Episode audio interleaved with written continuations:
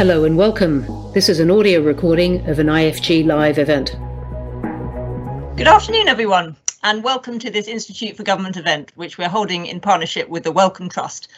And as I think you all know, our topic today is Global Britain and International Research. What is the UK's science and health research role after Brexit? My name's Hannah White, and I'm Deputy Director of the Institute. As you all know, Today, we're going to be talking about what more the UK could do to promote global research around the world, and including how it can work with other countries and how it can foster new and ambitious networks and, and equitable research partnerships. This is the latest event in a collaboration that we at the Institute have been uh, running with the Wellcome Trust, and that began in the summer of 2020. We've been holding virtual roundtables in this new world we find ourselves in. Um, we held five over the course of the summer, and the aim of those was very similar to the, to the aim of our discussion today, to really explore how the UK can play a role as we move forward after Brexit um, and how it can work with other countries and institutions around the world in terms of, of promoting global research. And we were delighted to be joined in those discussions by a range of senior leaders from across the world, uh, from the UK, but also from Europe, Israel, Australia, the US, Canada, Pakistan, South Africa, and Rwanda. So it's a really global discussion and uh, really fascinating. And I'm delighted that today we have a panel to, uh, to definitely rival those ones we, we ran over the summer. Um, and our, a very eminent panel of guests. So our panel today, we have Lord Johnson of Marylebone, former Minister of State for Universities, Science, Research and Innovation. We have Mr. Pascal Lamy, for former Director General of the World Trade Organization, Dr. Richard Torbett, Chief Executive of the Association of, of the British Pharmaceutical Industry, and Dr. Beth Thompson, who's Head of Policy and Advocacy, UK and the EU at Wellcome Trust. So before we kick off today, just a little bit of housekeeping. Um, to note that this event is on the record. We will make a, a video and, and, an audio podcast of the event available on our website as soon as possible after we finish today. IFG staff will be live tweeting the event uh, from our, uh, our address at IFG events. And the hashtag, if you would like to tweet, and we welcome you to do so, um, is hashtag IFG research. In terms of the format of today's event, we're going to begin with short opening remarks from each of our panelists uh, before I pose some questions to them. Then it'll be your turn. So please do start thinking about the questions that you would like to ask the panel. And please do start adding them to the chat as soon as you like. Um, you don't have to wait till um, we've uh, heard all the opening remarks and I've start, finished asking questions before you put your um, questions there. We'd like to see what questions you have. Um, and please, if you'd like to do so, let us know your name and where you're viewing from. So with no more uh, uh, pausing, let's carry on. And uh, I'd like to invite um, Jo Johnson uh, to kick us off um, and, and tell us uh, what you think um, about about this sort of key question that we've posed ourselves today. What's the UK's current role in global research, and what more should the UK government be doing to, to meet its global research ambitions? Great. Well, thanks, Hannah, and great to be here. Um, look, I think this is a great time for global science is a great time for British science. And we've seen during the COVID 19 crisis the, the vital importance of science and internationally collaborative research. British scientists have been plugged into what is clearly a very global effort to understand the disease, and they've been at the heart of the government's attempt to grapple with this incredibly complicated public health challenge, providing advice through a variety of structures including obviously uh, SAGE. The, the pandemic has also been a, a very forceful and painful reminder of the world's vulnerability to systemic risks. And it's very clear that UK science, our, our great researchers, are going to be at the heart of all of our efforts to try and increase our resilience to these risks, the, the most obvious of which is, is clearly climate change. And the UK science push to develop the potential of technologies such as hydrogen, carbon capture and, and storage, uh, zero emission vehicles, and zero emission industrial processes um, is clearly going to be very, very important. A lot of governments have been very strong on rhetoric, but weaker on resources for R&D, and that's been a, a weakness of our system for you know a couple of decades now. I think this government is showing signs of being significantly different in this respect. Um, it is genuinely matching the rhetoric with resources, and we're we're in the process of seeing UK public expenditure on R and D enjoying its big its biggest uplift in real terms in a very very long time, with the, the Chancellor this spring uh, setting out an ambition to uh, get us towards three percent of GDP on R and D with the public contributing 22 billion pounds per year by 2024 2025 that's big bucks um, in the scheme of things relative to where we are today. And it's obviously very important that the government is held to that commitment and that there are detailed milestones put in place to secure uh, that position in 2024 2025 clearly there is a temptation for a government facing the fiscal challenges that it does to put in place something of a hockey stick curve um, that back ends a lot of those payments towards the end of the parliament. And I'm sure people in the science community will be vigilant um, on the sort of the shape of that line uh, towards 2024, 2025. But what I would say is that I remember when I was in the department, we were contemplating increases in the science budget of this sort of magnitude. And the push from the centre was very much, can we do more? Can we spend more? And the, there was actually pushback from the community and from the department as to the absorption capacity of our system. And that's a nice problem to have in some ways. Clearly, we want to have a science system that's able to uh, absorb significantly enhanced amounts of public funding. But as a problem to have, I can think of I can think of worse ones. In, in terms of you know the immediate priorities, obviously we've got to deal with the pandemic and and and ensure we've got a, a proper roadmap towards increasing our R&D budget. But we've also got to appreciate that there are preconditions for the successful utilization of this budget. And that means engaging other aspects of government policy, making sure we've got a strong immigration policy that has uh, Britain clearly situating itself as a country that's open to talent and actively seeking to work with the best minds around the world. And it's also got to have a clear mindset about openness and openness to collaboration in particular. Uh, as we're in the process uh, this week of uh, finalizing the terms of our departure and our new relationship with the EU, this is a this is a topical subject, uh, collaboration. I think the government has been clear that whatever the modalities of our eventual new relationship with the EU, we will want to continue to collaborate uh, with all our European partners. And I remember back in 2017 reading Pascal Lamy's excellent um, high level group report um, looking at an interim evaluation of Horizon, which made it very clear, if I remember, how mutually beneficial uh, these, this collaboration between the UK and EU is and would and will hopefully continue to be that's got to make sense. E even in the event that we don't strike a deal, and I obviously very much hope that we do, but in the event that we don't strike a deal, the government has made it clear that the UK would continue to want to participate in elements of the uh, Horizon Europe program that were open to third countries at the very least. Obviously, small consolation compared to the deep and rich collaborations that are on offer to British scientists today, but it shouldn't be seen in the event of a no deal that we're rupturing all our ties with Horizon Europe. Clearly, that would not uh, hopefully be the case at all.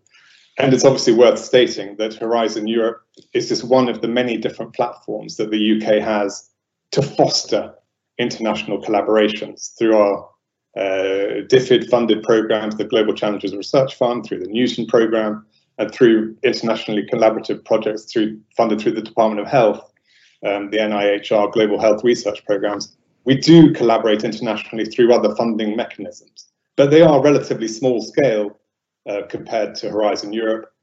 And if we're absent from that, the pressure on us to put in place alternative programs will be great, and the government will have to act very rapidly to put some meat on the bones there. I think that's enough for me by way of intro. Thanks, Hannah. Thanks very much, Jo.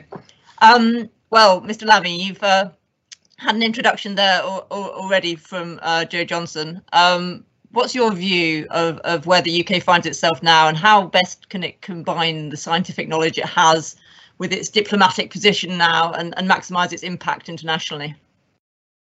Uh, thank you very much. Uh, I'm glad to see you back, at least uh, Jo and Richard, with whom I've been interacting on this topic for some time. Probably not as much in my capacity as a former DG of WTO, but as Jo just said, as being uh, quite heavily involved in uh, framing uh, the next uh, European uh, research and development program, uh, which is called Horizon Europe. To answer your question as precisely and as shortly as possible, we know where we know where we start from. We start from a situation where UK, as a member of the European Union until uh, next uh, uh, week or so, is the number one player in Europe research and development. That's the measure we have, which is in this EU research area, who has the largest activity, who benefits from the largest funding from the EU budget is the UK. So that shows that uh, UK is a big player within the European uh, space, and the question is whether or not this uh, European space, this European research area, within which UK is the biggest player, will or not survive Brexit. That's, I think, the real issue we have to focus on. Uh, my own take, for what it's worth, is that uh, it should be the case, i.e., uh, Brexit should not mean research and development exit. The UK should definitely, in my view, but I recognize I'm a bloody continental, UK, in my view, should remain within the European research area this is for sure what I see as the EU interest. Whether it is the UK interest or not, by definition, not for me to say, but I have a view that it should also be the case for, for the UK. So I see it as a win-win, as it has been the case uh, for the uh, three or uh, four recent decades. So plan A according to me, is obviously that UK remains in the European research area. There are ample possibilities to do that. Switzerland is there, uh, Norway is there, Israel is there, uh, Turkey is there. If these countries are there, the UK not being there, let's be frank, would look very strange. But this, of course, implies that once if and when uh, a Brexit uh, uh, deal is done, which I believe it will be done, although I'm not sure. But if I had to bet my shirt, uh, I think it will it will unfold. Then the first thing to do is to negotiate this association agreement with the European Union. I've been saying, like Jo, like Richard, and like a few others, for two or three years that this is a no-brainer, that whatever are the modalities of Brexit, this should be a given. Unfortunately, uh, this view did not prevail. And the reality is that there has already been quite a lot of damage done to the sort of knitted tissue which was built within the European research area between uh, UK and the continent. And the paradox is that the absence of such a clear perspective has led to a de-knitting of part of the contracts, collaborations, cooperations, which we know in science are absolutely essential. And in a way, Switzerland, Norway, Israel, and Turkey are better off. The, the, the tissue was not as damaged with them, because they know where they are than it was with UK.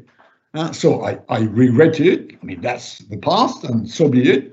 But on both sides, they thought that it would be politically unwise to say, well, whatever happens on carrots or lorries, on fish or whatever, research is a one that will not change. So be it. So I think that's it remains plan A. There probably has to be a plan B. Uh, uh, and this is the experience uh, we Europeans have uh, dealing with the uh, United Kingdom uh, for half a century and, and, and, notably the four or five last years. There has to be a plan B, but to be to be very frank, my friend, this plan B is yours. I'm, I'm not sure I can help very much devising a plan B uh, where uh, the United Kingdom, research and development wise, would float somewhere in the middle of the Atlantic, looking at a very complex navigation and spending a lot of time to see uh, how near it is to the European coast and how near it is to the American coast, because this is where the research space is. And at the end of the day, if we have to move to plan B, and that's my final word, your big question will be how much with Europe, how much with the US, I mean, as major research partners, of course, there is cooperation with China, Australia, New Zealand, Singapore, Brazil, and the rest, but that's the two big things. And the plan B for you will be how much for one and for the other, it being understood that compatibility may be uh, doubtful as we move more and more our economies and societies to intangibles which have a lot more of research, innovation, and brain juice component. Can the UK brain juice be both European and American is an open question. That's for you to decide. Thanks for your attention. Thanks, Mr. Lamy. And uh, so, uh, Ms, uh, Dr. Torbett, how ought the uh, how ought the UK to make best use of our brain juice? Well, th thank you very much, Hannah. And um, yes, two two very tough acts to follow, particularly the comments on brain juice and the uh, the, the, straight messages there from from Pascal.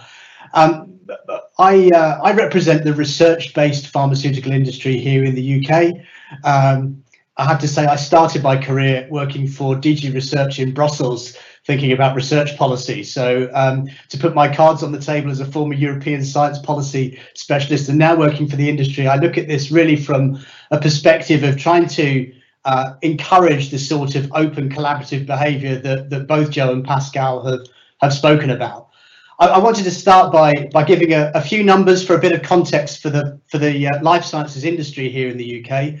Um, consistently over many years, um, this has been the largest R&D investor. We invest four and a half billion pounds uh, in the UK economy. Um, set in a global context, we spend around 200 billion dollars globally on on R&D.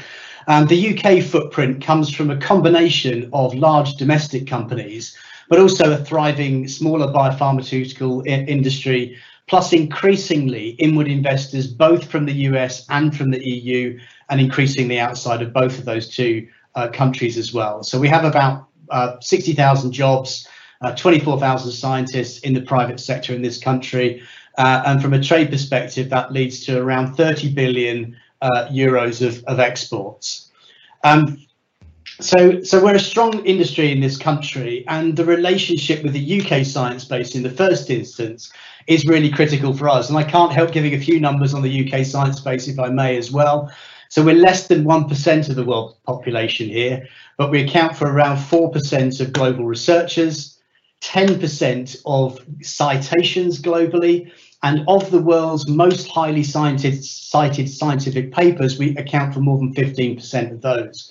So it's incredibly good, strong base to start from. But I couldn't agree more with the comments that we've just heard that that is has to be seen in a global context and our ability to work very effectively within the European research area and uh, across the Atlantic and with fast growing parts of the world like China is critically important for the future.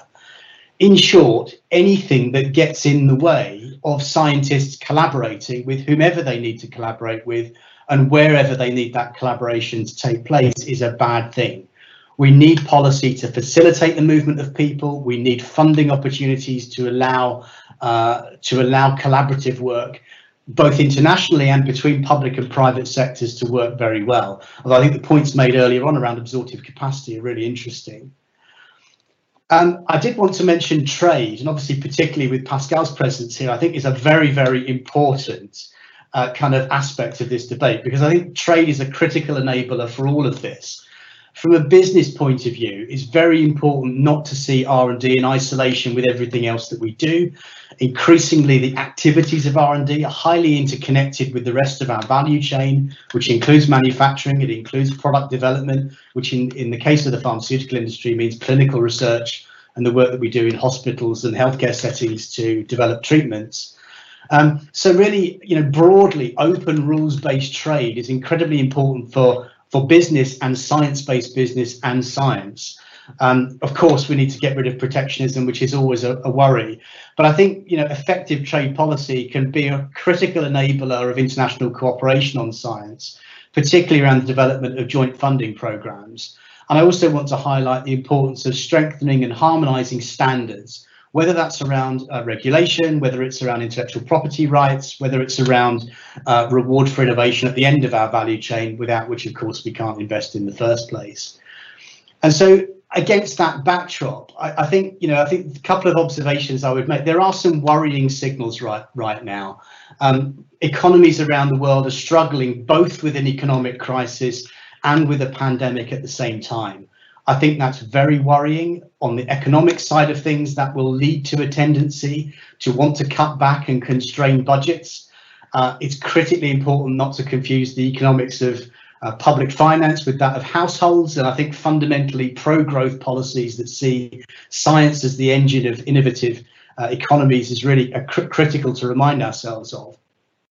Um, I was going to avoid the B word in this conversation, particularly this week, uh, but I think I'll, I'll, suffice it to say there is significant uncertainty remaining about the international funding opportunities and movement of people uh, that, that, we've heard of, and that really needs to be uh, to be addressed.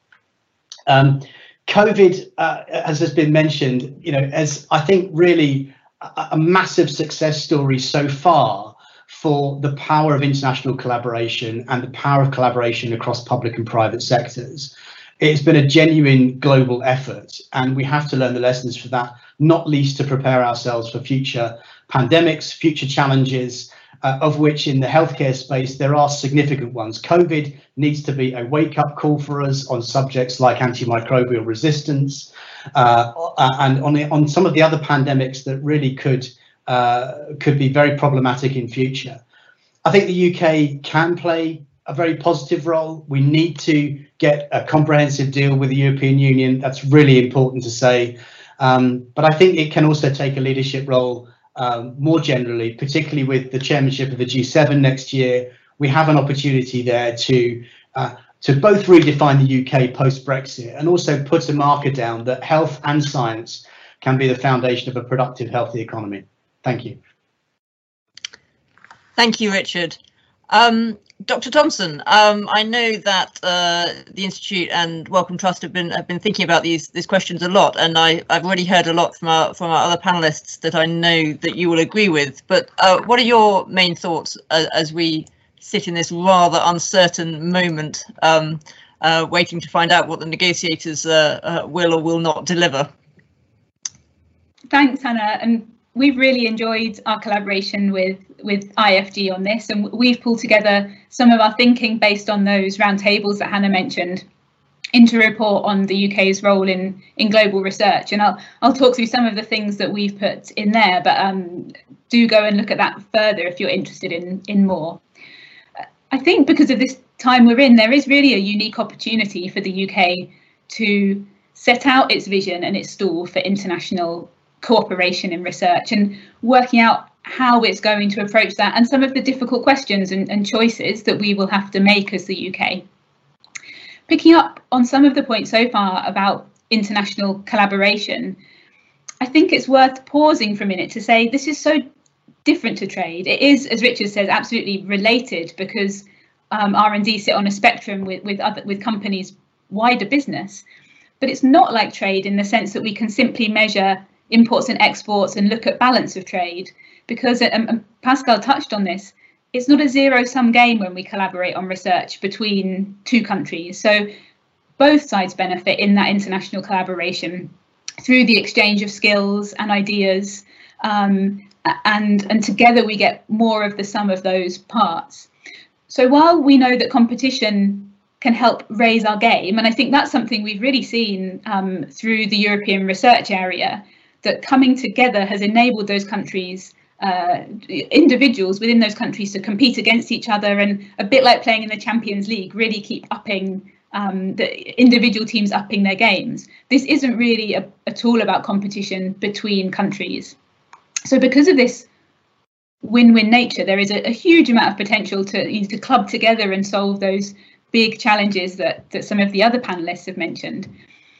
But that doesn't mean that we could or should take every single opportunity to collaborate. Um, and I think in some ways that seems like a controversial thing for me to say, um, but it takes me back to Jo's point that we have a huge amount of research investment promised in the system, and that is a brilliant thing. But we need to use those resources intentionally and and carefully to be as effective as we can. We still can't do every can't take every single opportunity that we want to. We also have a government that wants the UK to be a science superpower, and that is much more than about being domestically strong in research. And Richard set out some of those stats brilliantly well already. It's not about how we compete and compare with other countries in some kind of league table. It's really about how we use that strength on the world stage and and how we turn that into uh, into true leadership through things like the G7 um, and uh, the COP and COP next year. How do we take that as one of the tools in the UK's diplomatic toolbox to make the world a better place? But I think to do both of those things, to use our domestic resources carefully and, and intentionally, and to really play this leadership role, we need a sense of a strategy and a vision of where we're going to really shape the difficult choices that have to be made. Um, I think that will help us spot the opportunities, spot the gaps, but also shape our domestic policies on things like immigration, which others have touched on. I will only mention Brexit briefly now. Um, I'm sure we can come back to it, but um, from our perspective at Wellcome, absolutely the collaboration with the EU has to be at the heart of that strategy. And that's because the EU is is so scientifically strong. It's our biggest partner when you look at the 27 together. That multilateral scheme, as I've said, dries up the quality of science. And I think we also have important shared values and an approach to doing science in terms of things like openness that make the EU a great partner for us. So it's it's not driven uh, by a, an ideological approach that we need to collaborate together. There are really good scientific reasons to keep the EU as a strong partner. But of course, the vision and its implementation must be about much more than the EU. So we do need to look at immigration. We need to look at trade deals and where research fits within those. And as Richard said, how that flows through into R&D intensive companies and their work, and really how we put that leadership into action. Thank you very much, Beth. Well, some fascinating um, uh, opening remarks there from our panel and uh, quite a lot of commonality, I think. Um, can I just come back to, to you, Jo, um, and ask in the sort of uh, as we leave the European Union, whether you feel that there are particular networks or groups of other countries where you think the UK should be really looking to partner in terms of research internationally. Are there are there um, places you would really like to see um, a focus from from the government right now? Uh, well, I think I think when I said earlier that we need to put meats on the bone of uh, an alternative strategy, you know, in the event that we're no longer members of the European Research Area and, and don't uh, have a full association relationship to Horizon Europe, I think part of the explanation for that has been that the community has found it such a sort of a shocking prospect that it hasn't really engaged uh, perhaps as meaningfully as it perhaps ought to have done in trying to develop this plan B for the UK and in elements of it are, are, starting to come into place with um, the, the new the government's um, I think put together a, sort of a 200 million pound pot of money uh, to facilitate uh, collaborative funding arrangements with with other countries around the world. but in the scheme of things, that in the scheme of things, that's relatively undercooked. Um, I would say, uh, relative to where it ought to be, given that you know on January the first, 2021, we could be um, you know out of out of the uh, European research area and and kind of on our own uh, in in that respect. So I think the sort of the the community's apprehensions about even exploring contingency plans um, because it's so wedded to the existing model for understandable reasons um, hasn't hasn't helped us develop these alternatives. But in terms of you know where the exciting opportunities are, you know we can see the the, the rapid changes that we've that we've witnessed over the last decade in terms of who the UK is collaborating with globally. China has gone from being a country that no G7 uh, country partnered with uh, 15 years ago to any significant degree to being basically after the US the number one partner of choice. Um, it is now the uh, Hannah. I think you said I think you said the EU was our number one partner. I, am not so sure. I think the I think the US is our number one partner um, by terms of uh, in terms of collaborations, and I think China is now our number two partner. Um, so I'm, I, anyway, we, the facts can establish themselves, but I think it's China is is rapidly zooming up um, the hierarchy of our collaboration partners. And given the massive inputs into the Chinese system and the opportunities for collaboration with China, um, you know, I, I, think that is a very clear and obvious partner for the UK. Clearly, there are uh, important safeguards that need to be put in place. Um, that the UUK, University UK, has has recently published uh, to ensure that secu- the security dimension is fully taken care of. And there are also always going to be issues around uh, research integrity and uh, academic freedoms in, in researching with China. But we shouldn't blind ourselves to the bigger picture, which is that this China is going to be the superpower of global R&D uh, in the coming in the coming decades. And a lot of our collaborative science, if we're serious about you know being being part of the solution to our global challenges, is going to have to involve us being at the very least aware of what China, Chinese science is doing. And if we're not collaborating with with Chinese science, um, we're not going to be aware and we're not going to be participants in that progress. Dr. Thompson, I saw you nodding vigorously at the start there uh, uh, when when Jo was ask, answering that question, and and and I think you were you were agreeing that the, the research community in the UK has to sort of make a mental shift now. Is that right? Absolutely, I think it has it's taken the community some time to come to come to terms with if if they already have the change that we're going through and i think it's so important that the community gets behind thinking about real solutions so alternatives to horizon but also in this new world that we're in what do our relationships look like how do we collaborate and i think we have to do that regardless of the outcome of brexit um, but i think we have a lot of um, a lot of work to do to catch up in terms of understanding how research can be integrated well into trade deals. What opportunities might we look for? So I think it's a, it's a place for us to do some some catch up quickly. Mr. Lamy, Jo raised the the the um, importance of China um, in in the coming uh, years and, and decades. How would you say um, the the role of the EU is seeing the role of China and the, whether they're really a kind of a, a competitor or an ally in terms of, uh, of research? Yeah, I'll of course answer this question. Uh, let me, as far as I'm concerned, take stock of one bit of the discussion, which is that it has already helped me realizing that there is no plan B. Now, whether this is good news or not, I leave that to you but that's what you've been saying. And it, it says quite a lot. Although, although most of you have also said there should be one for obvious reasons. Now, turning to your question, uh, you know, I hear uh, these uh, very nice words about collaboration and leadership. Fine with that. Uh, but if you collaborate with China, uh, the question of who has the leadership, I think, is quite easy to answer. The Chinese, and I know them and I work with them and I have worked with them and I'll keep working with them, are people who uh, their mindset, their culture has a lot to do with force, weight, clout. And if you want to collaborate on something with China, you'd better watch that you can hold reasonably firm the terms of some sort of arrangement that benefits both. So the EU, of course, and I totally agree with Jo uh, on this, will up its collaborative uh, relationship on science and development with uh, with China. Of course, we will do that, but we will do this arm's length.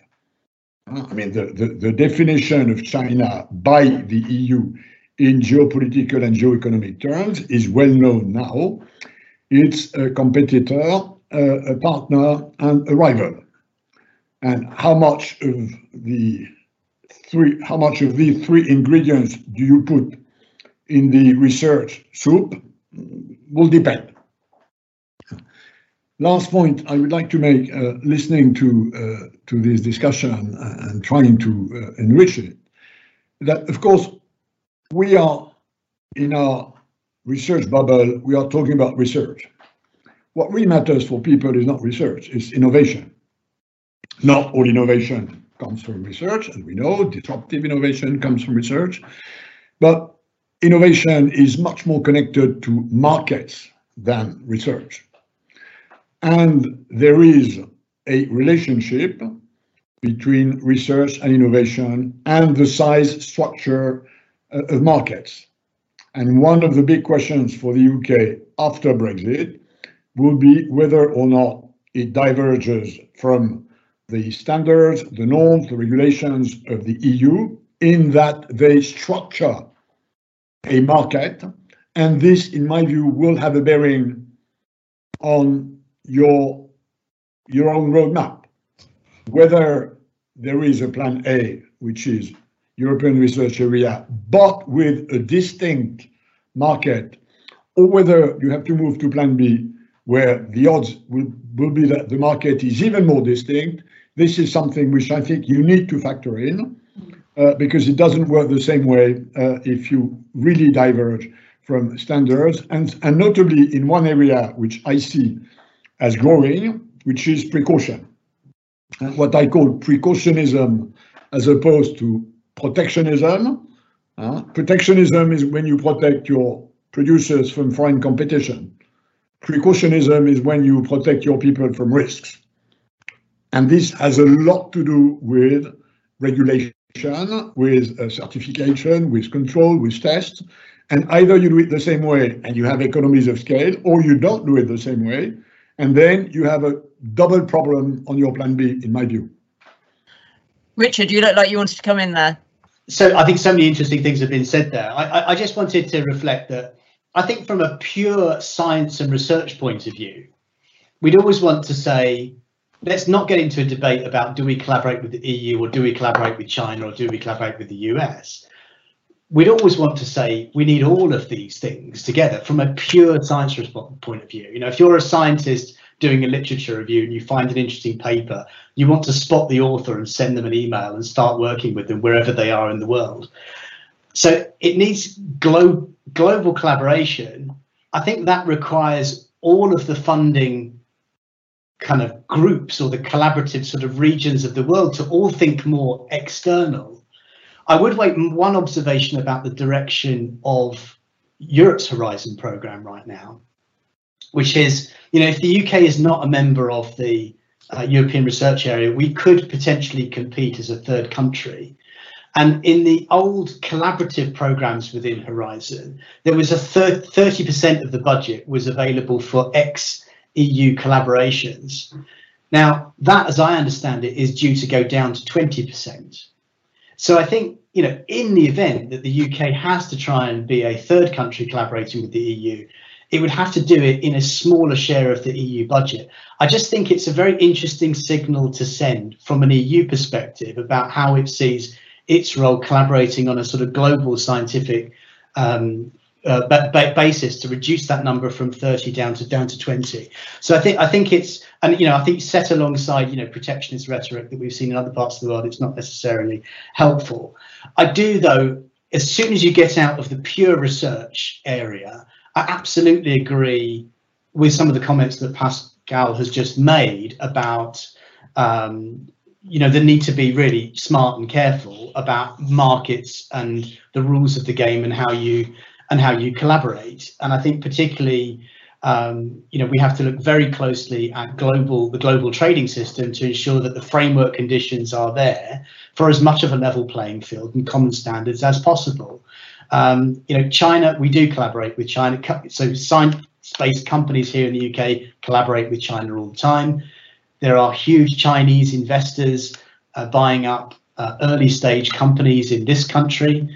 I think often um, at very large valuations compared to what university spin out companies might be getting from uh, UK or European or even US financial institutions. So I think how the global market for technology is evolving uh, needs to be looked at to ensure it is fair and uh, kind of uh, level playing field as possible, I suppose. But I think I, I, would just separate out that sort of from a pure science point of view, we want global collaboration. And as soon as the economics get involved, we have to be very careful and work as hard as we can towards common rules. Thanks, Richard. I'm going to dive now into the questions, and we've got lots of questions coming in. So thank you very much to the audience for those. Um, I'm going to combine a couple of them um, for you, Jo, um, both about the the implications of, of a possible, um, uh, you know, the less optimistic scenario that we've all been discussing. So less association with with with Horizon Europe.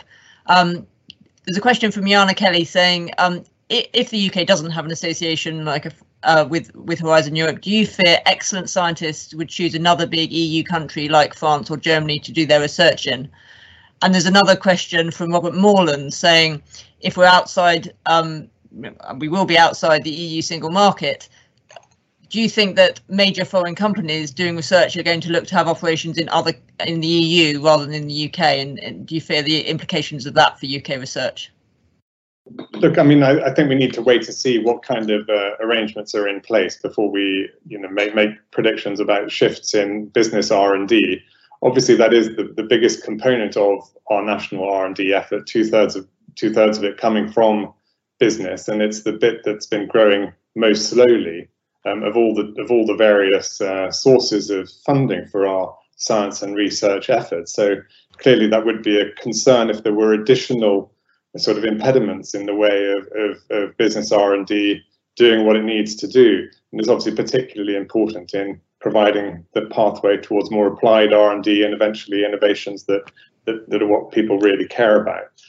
Um, you know, as to you know the, the, the nuts and bolts of it, the government has been has been pretty clear that it doesn't want there to be a rupture, as I said earlier, of our relations with European our European R and D partners. They're they're too important.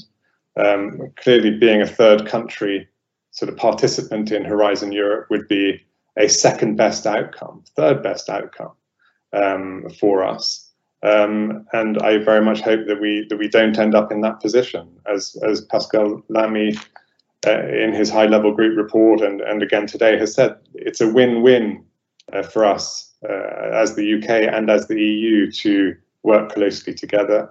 Um, you know, I look at the 27 other EU countries, and we, the UK, are a top five collaborative partner for each, for, for, for almost all of them.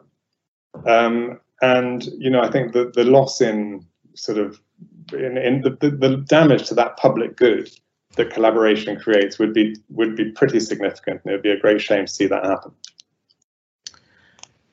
Thanks, Jo. Um, I'm going to uh, ask a question now from Bernardo Rodriguez. Um, I'm going to put this one to, to you, Beth. Um, he's asking about data adequacy. If, if we don't get a data adequacy decision from the EU, and obviously that's not a one-off thing, that, that, that could change again in the future, regardless of, of how it starts.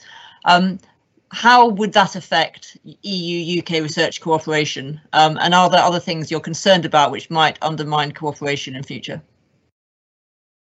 Thanks, Hannah. I'm really grateful for that question because I think this is a really under discussed issue.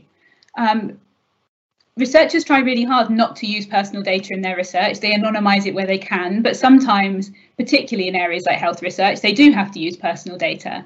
And there, having been part of the single market and having free flow of data has really enabled those research collaborations. There's no doubt that uh, without an adequacy agreement, that is going to become much more challenging. So it's not impossible for a researcher in the EU to transfer their data to a researcher in the UK, but the burden, the regulatory burden for that will become much higher. So it's something that we're we are worried about. It doesn't just affect research; it will affect many, many other sectors.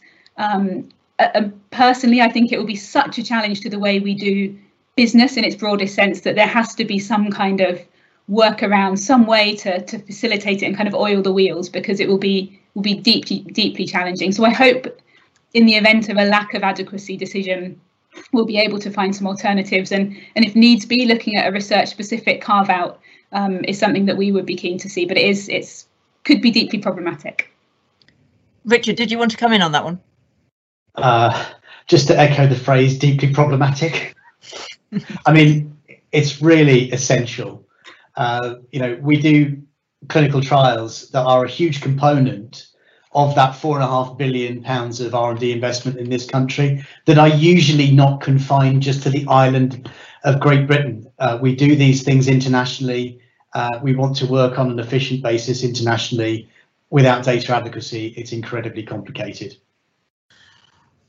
I'm going to move on to a question from Miles Wickstead, who's asking about the recent um, government decisions uh, in the UK on international development funding uh, deciding um, no longer to to stick to the uh, currently legal commitment for 0.7% of GDP on on um, uh, DAC funding.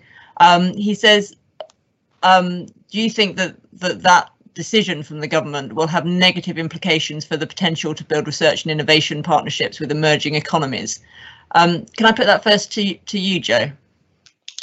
Um, yeah, no, no, not necessarily. I mean, I think you know, what we've clearly seen uh, in terms of the allocation of DFID funding is significant quantities of it being routed through other government departments um, in order to enable them to uh, pursue government policy uh, in the, in their own areas. And and BEIS has been one of the BEIS Department of Business, Energy, Industrial Strategy has been one of the main beneficiaries of that policy of taking funds uh, nominally under the control of DFID and routing them through other government departments into things like Newton, the Global Challenges Research Fund, um, and, and, and, and, other, and, other, and other mobility schemes. And I, and I suspect very strongly that even if there is um, some pressure on the DFID budget, um, thanks to the decision taken uh, a, a, few weeks ago, I, I strongly suspect that that shift in resources towards science using DFID money to, to fund our science effort globally um, will will very much continue. So I would I would expect there to be um, a strong continuity of policy in that respect. Beth, do you want to come in on that? I know uh, I shared a really interesting roundtable, um, uh, one of the, the, the ones we ran with you, which looked specifically at the mutual benefits for um, emerging economies in the UK when when entering um, uh, research sort of collaborations. Is this something that that you're concerned about? It is, I mean, we're concerned about the move from from 0.7 to 0.5, but um, as Jo says, we don't know the allocations yet, and I think it's really important that the research community makes a case for how that uh, that funding is used to support these international research collaborations. We've seen things like an Ebola vaccine be developed and then deployed using um, the GCRF uh, money. So there is this huge scope to do good for the world through that route, and I very much hope that that will be preserved. But also, I think this is a good moment for the UK to think about um, our our impact as a um, as a colonizer. So, how do we decolonize some of those approaches? How do we start to think about engaging with those partners in a uh, in a more equal way. And that's not to say we've not done huge good through that fund so far, um, but actually it's something that the global health community is thinking about more broadly, and uh, is is um, kind of another aspect within within GCRF and other funds where I think we can start to um, we can start to re- redefine and reimagine those relationships. Thanks, Beth. Um, I'm going to turn to a question now from Timo Vogler, uh, which I'll, I'll, put first to, to you, um, Pascal. He's, he picks up on, on the comment that Richard made uh, about the importance of uh, regulatory convergence and clinical research in particular, and says, uh, is the panel worried about divergence in clinical trials regulation um, after Brexit and whether that might slow down research on new medicines? No, that's a fundamental point. And, and to be very frank, at least seen from where I am, this is the only real uncertainty about Brexit.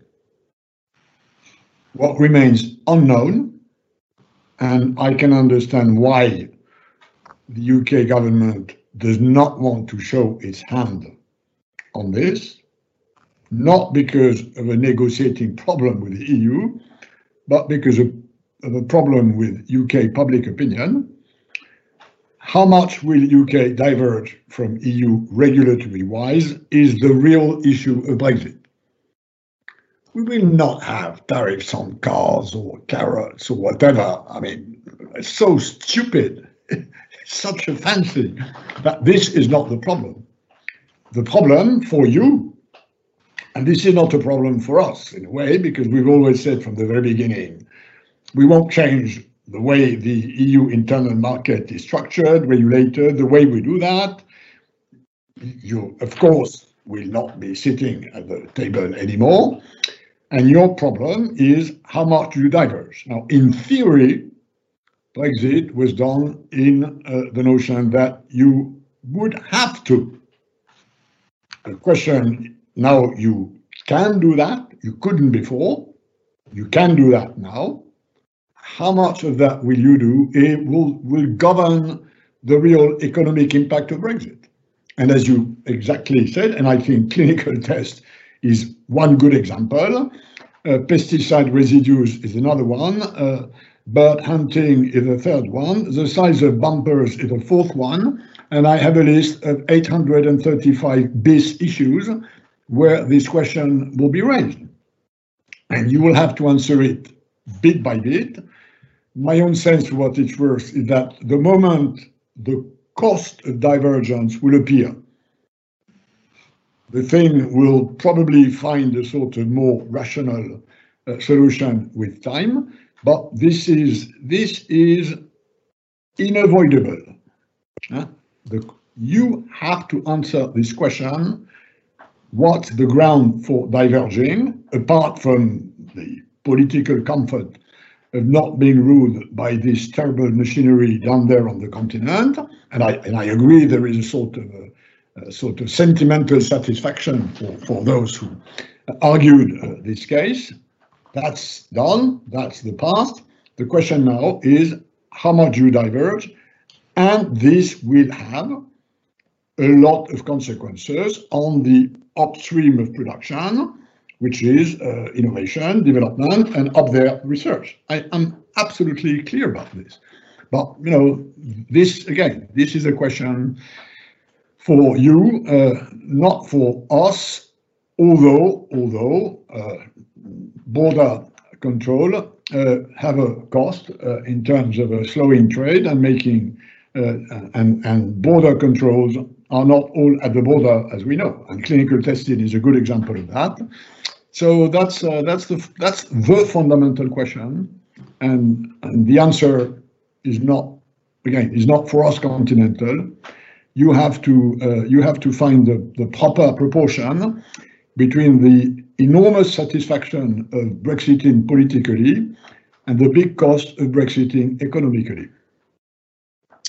Thanks, Pascal. I'm going to, um, as you might anticipate, Jo, turn to you now. Uh, how can the UK square this circle, realise the um, benefits of being able to, to diverge, which many people see from, from having left the EU, without creating these sorts of barriers and problems which uh, Pascal's been talking about? Um, well, I mean, I, I'm yet to see the it clearly set out those areas where we do want to diverge. Um, so you know, let's let's wait and see a clear exposition of where those of where those gains are. I guess in trade policy is is the obvious is the obvious one, um, where where the UK has has set as maker, it's one of the biggest wins from Brexit is an independent trade policy, and um, you know we are starting to see you know deals come out of the of the new Department for International Trade that you know uh, arguably um, better reflect the needs of the UK economy. So I guess that's that's an that's an example. There, there, there may there may be others uh, in other areas in, uh, in in medical regulation and so forth. But let's let's wait and see.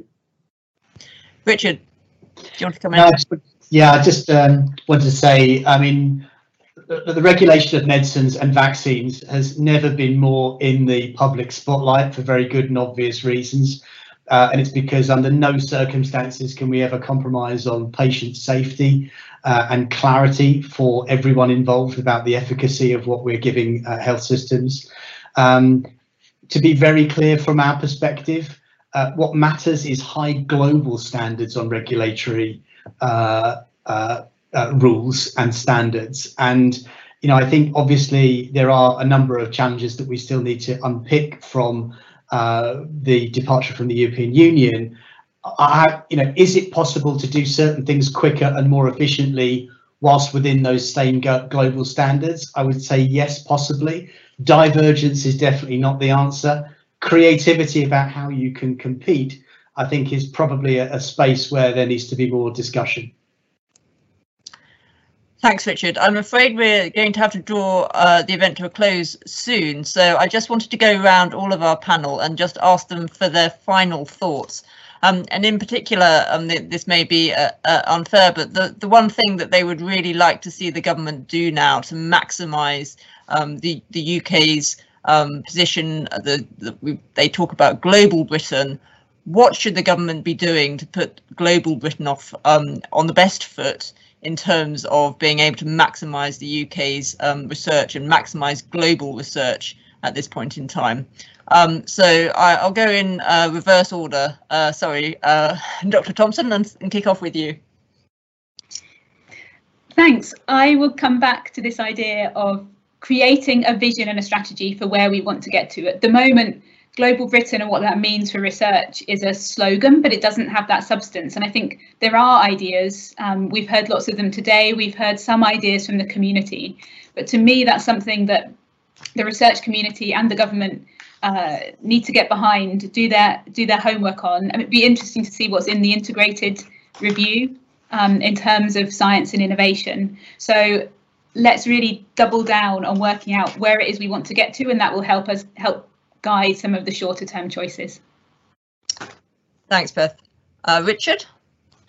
Um, I'm going to be cheeky and ask for two quick things, if I may. One, because we haven't mentioned it yet on this call, which is that at the moment we have a very urgent crisis in the medical research charity space in the UK because of COVID.